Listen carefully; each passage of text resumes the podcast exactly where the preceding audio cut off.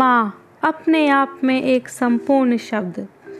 दुनिया में हम चाहे कितने भी रिश्तों से क्यों ना बंधे हुए हैं, लेकिन माँ के बिना हमारा जीवन अधूरा होता है।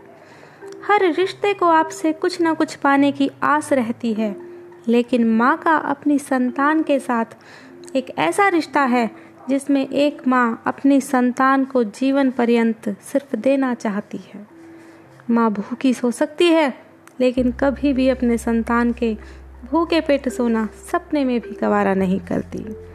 माँ तो हर वक्त अपने संतान के कल्याण की बात सोचती है।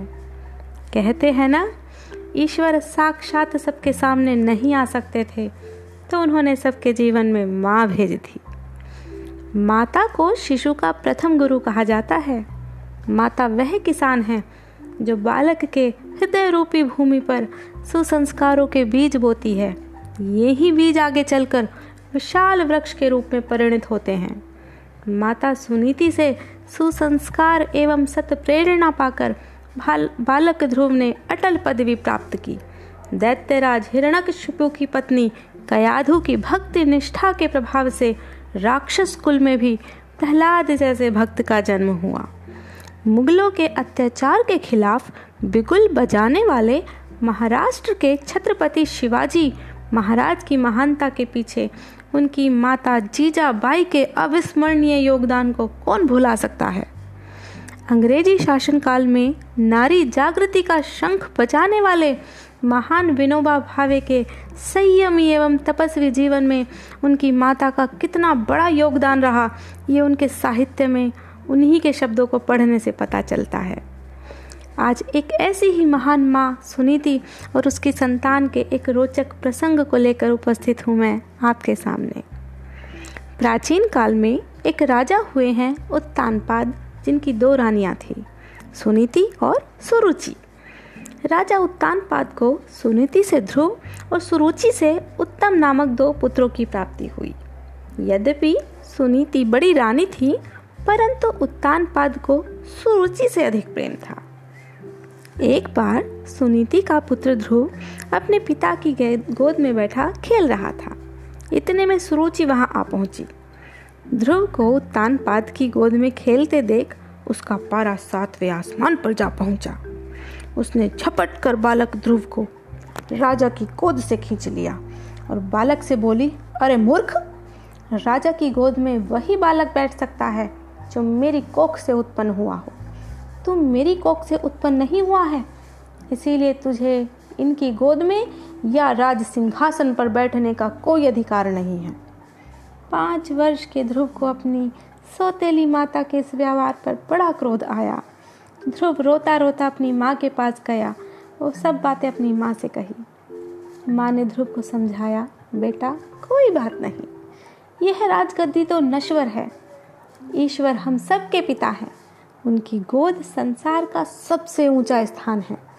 तू भगवान की भक्ति करके उनकी शाश्वत गद्दी, उनकी गोद को प्राप्त कर।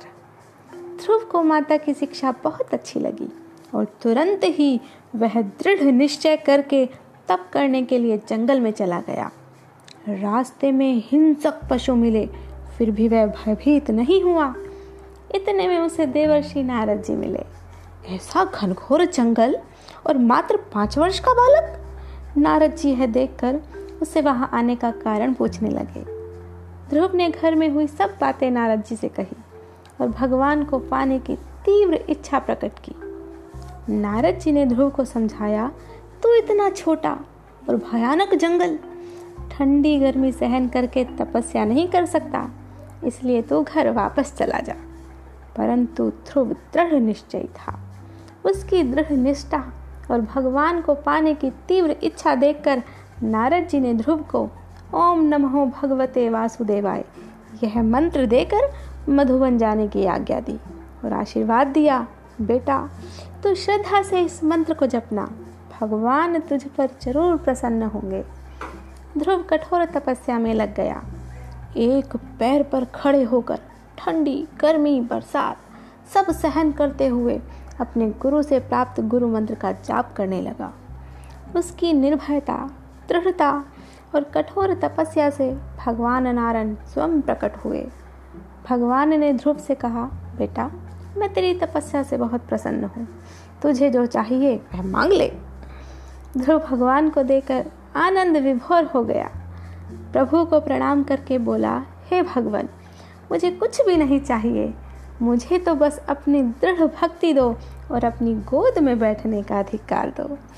भगवान यह सुनकर बहुत प्रसन्न हुए और उसको अपनी गोद में बैठा कर बोले तथास्तु मेरी भक्ति के साथ साथ तुझे एक वरदान और भी देता हूँ कि आकाश में एक तारा ध्रुव तारा के नाम से जाना जाएगा और दुनिया दृढ़ निश्चय के लिए तुम्हें सदैव याद करेगी। आज भी आकाश में हम यह तारा देखने को मिलता है, जो कभी अपने पथ से विचलित नहीं होता और भटके हुए राहगीरों को हमेशा मार्ग दिखाता है। किंतु यहीं अगर माता सुनीति चाहती तो ध्रुव में प्रतिशोध की भावना भी भर सकती थी। उसे कह सकती थी कि तू बड़ा होकर अपने भाई से युद्ध करना, राजा को परास्त करना, किंतु इस महान माता ने ऐसा नहीं किया, बल्कि ध्रुव में भक्ति भाव के संस्कार भरे और उसे विश्व के सबसे ऊँचे स्थान पर प्रतिष्ठित कर दिया। फलस्वरूप, आज भी हम बालक ध्रुव को याद करते हैं। धन्य है ये भारत भूमि और इसकी ऐसी महान माताएँ जिन्होंने ऐसी महान संतानों को जन्म दिया। मैं नमन करती हूँ इन महान माताओं के चरणों में। फिर से कुछ ऐसे ही रोचक प्रसंगों के साथ आपके सामने प्रस्तुत रहूँगी। नमस्कार।